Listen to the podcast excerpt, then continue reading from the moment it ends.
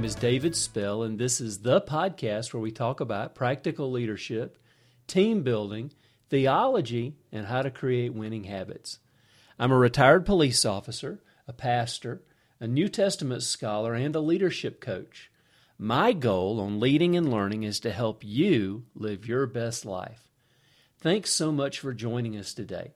Don't forget to stick around until the end of the episode for this week's productivity tip of the week. Today, we're going to be dealing with a question why are small groups so important for your church? I don't know of any successful churches that do not have some type of small group program. Now, in more traditional churches, often the Sunday school program, the Sunday school classes function as small groups within the larger church.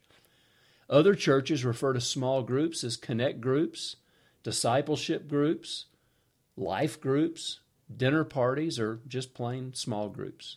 But no matter what we call them, they are very important for the life and the health of your church. I actually just got back from teaching a, a two day course on on connect groups and training connect leaders at one of our churches um, just outside Sao Paulo in Brazil.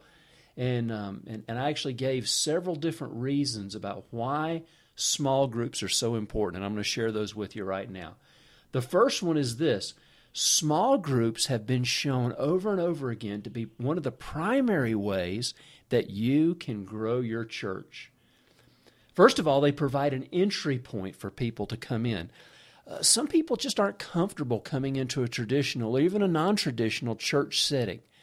But if their friend invites them to a to a get together, even if they know it's a, a church get together or some type of uh, meeting affiliated with a church, often they're more open to that because it's going to be a smaller meeting.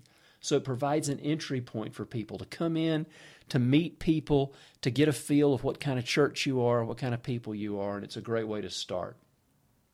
They're non threatening. Um, they allow people to come in, and, and um, if they're done right, they're not going to be preached at, they're not going to be condemned or judged, but um, they're going to be able to make some friends.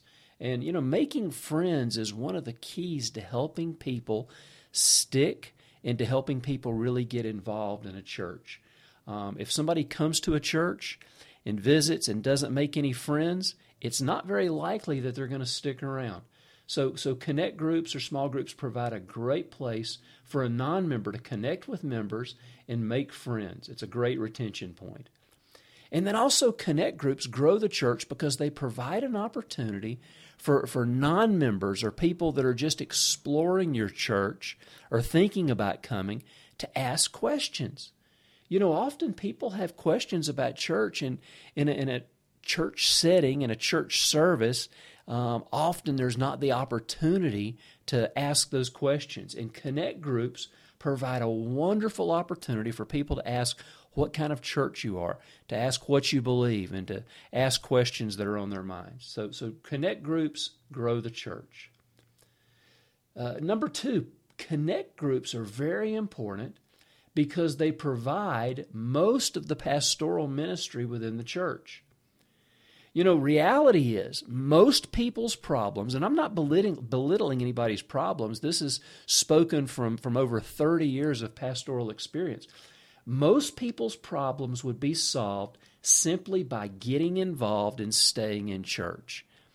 And then on another level, most people's problems would be solved by getting involved in a connect group and then staying there, getting really plugged in. And then, thirdly, the third thing that actually helps people solve their problems is serving. There's just something about um, serving other people and getting our eyes off ourselves that helps us put our own problems in perspective. Now, that's not to say that people don't have problems and, and, and need to talk to somebody from, from time to time. But in any church, uh, really, I'd say over 50 people, once you get over 50 people, it's very, very difficult for the pastor to take care of everybody. And at 100, um, if you don't have some type of system in place for, for pastoral ministry, then, then there's people's problems that are going to drop through the crack. And connect groups provide an incredible place for this pastoral ministry to take place. Um, connect leaders and even the connect members learn to help people work through their issues. what we've found and what I've seen over and over again is in a smaller setting, people often feel comfortable in opening up and sharing some of the things that are going on in their lives. I've even had couples in a small group setting with other couples there talk about how they were, you know, going through some kind of crisis in their marriage and ask us to pray for them. And as they shared and talked about, you know, what what they might be going through, another couple might say, well, you know, we went through that a few years ago, and here's how we dealt with it. And another couple might say, well, you know, we had to go through counseling a number of years ago because of some problems we have. And all of a sudden, this couple that's in crisis realizes that they're not alone. There's other people that have been through what, what, what they're going through now and that can help them. And so it takes the burden of pastoral ministry off the senior pastors. Of course, if there's a bigger problem, if there's something that the Connect leaders can't handle, of course it can be passed up the chain of command and, and, and you know, um, the people can get some more in depth help. But the Connect groups provide a great place for, for 90% um, or even more of, of the problems that people have and would seek pastoral ministry for. Connect groups also are the primary way that we make disciples.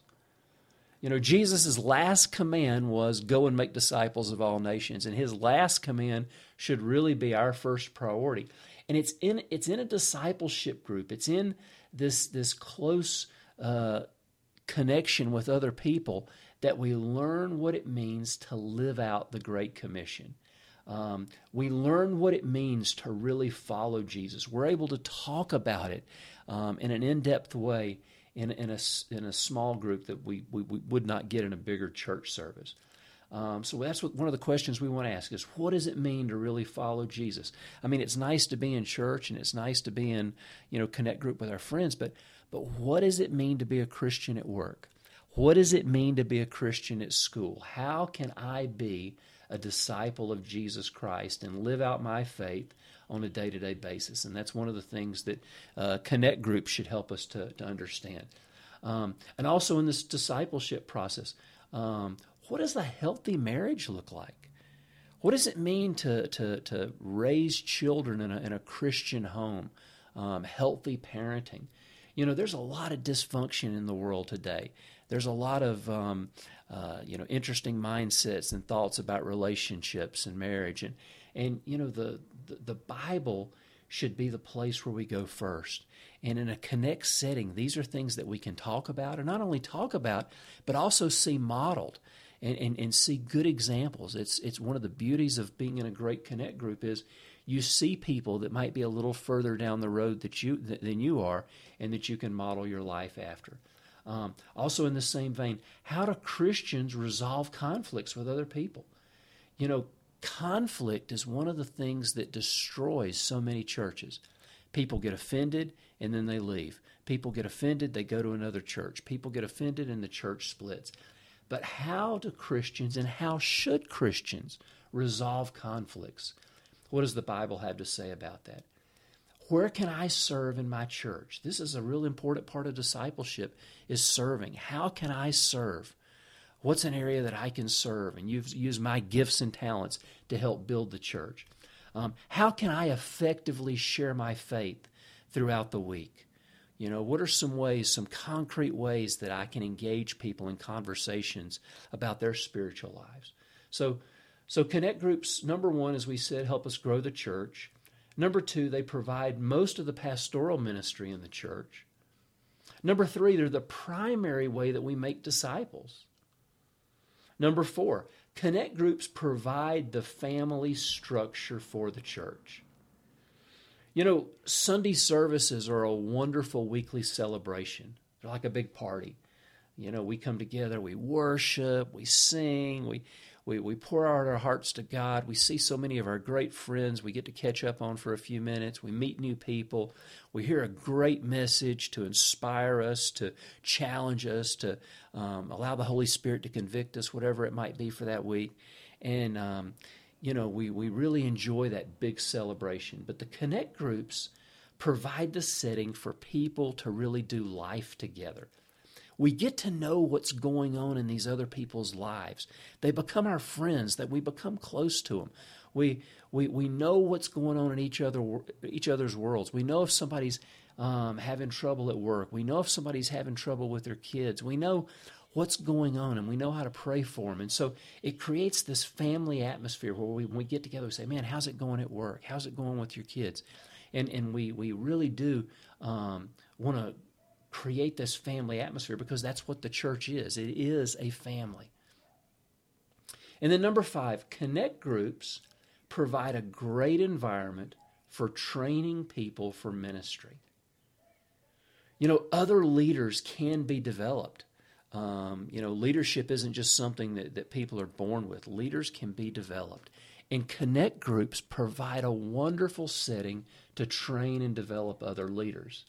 First of all, every connect leader should have an assistant. If it's a couple that's leading the connect group, there should be another couple that's assisting them in being trained and developed with the idea of leading their own connect group one day.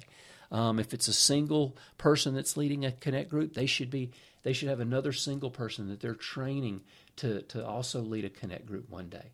Um, this is a place for pra- people to practice using their spiritual gifts. Um, you know, some people are, are, very shy even about praying for other people, but I found in a connect setting, in a small setting, even the shyest person might be willing to pray for their friend. And so it gives them an opportunity to exercise a spiritual gift there. Um, it might be an opportunity for somebody to get a chance to teach sometime and, and, and, and practice that gift. And so there's there's so many opportunities for people to have their, their leadership gift developed, to have their spiritual gifts developed inside a Connect setting. So just to recap, Connect groups help us grow the church. They provide most of the pastoral ministry within the church. They are the primary way that we make disciples.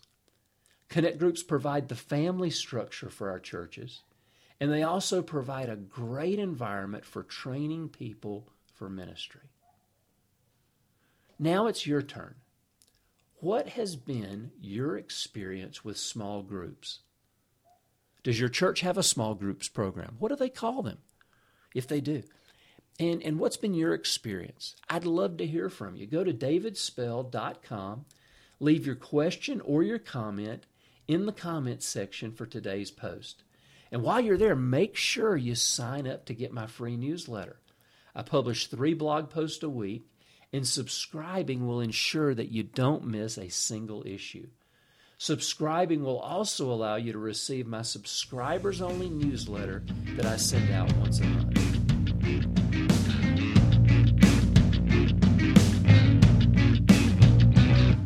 You know, my book, New Testament snapshots is a great way to help you jumpstart your Bible study. You know, sometimes people just have trouble getting into the Bible. I was talking to somebody the other day, and they were talking about how difficult it is to create a habit of, of studying the Bible. And my book, New Testament Snapshots, was written with that in mind. What I actually do is take a number of characters from the New Testament that uh, might be a little bit lesser known, and we go into a lot of detail and look at these guys and girls and, and, and, and find out some things about them. So I'd encourage you to take a look at it. It's, um, it's available on my website. I'll include a link in the, in the show notes. So, New Testament snapshots, a great way to jumpstart your personal Bible study. Well, now it's time for this week's productivity tip of the week. Have you ever had your phone die on you at a bad time? I mean, really, is there ever a good time for your phone to die on you? And because you're so busy, you're working, you're going, you're moving, you're doing so many things, you don't have time to plug it in. You can't just plug it into the wall and leave it because you're going, you're coming, you've got so many things going on. You've got things to do, you've got messages to send, you've got a status update on Facebook. Well, maybe it's time for you to invest in a portable charger. I'm including a link in the show notes so you can check out some of these on Amazon. As you can see, they are small, they are inexpensive, and they really work when you need to keep your phone charged.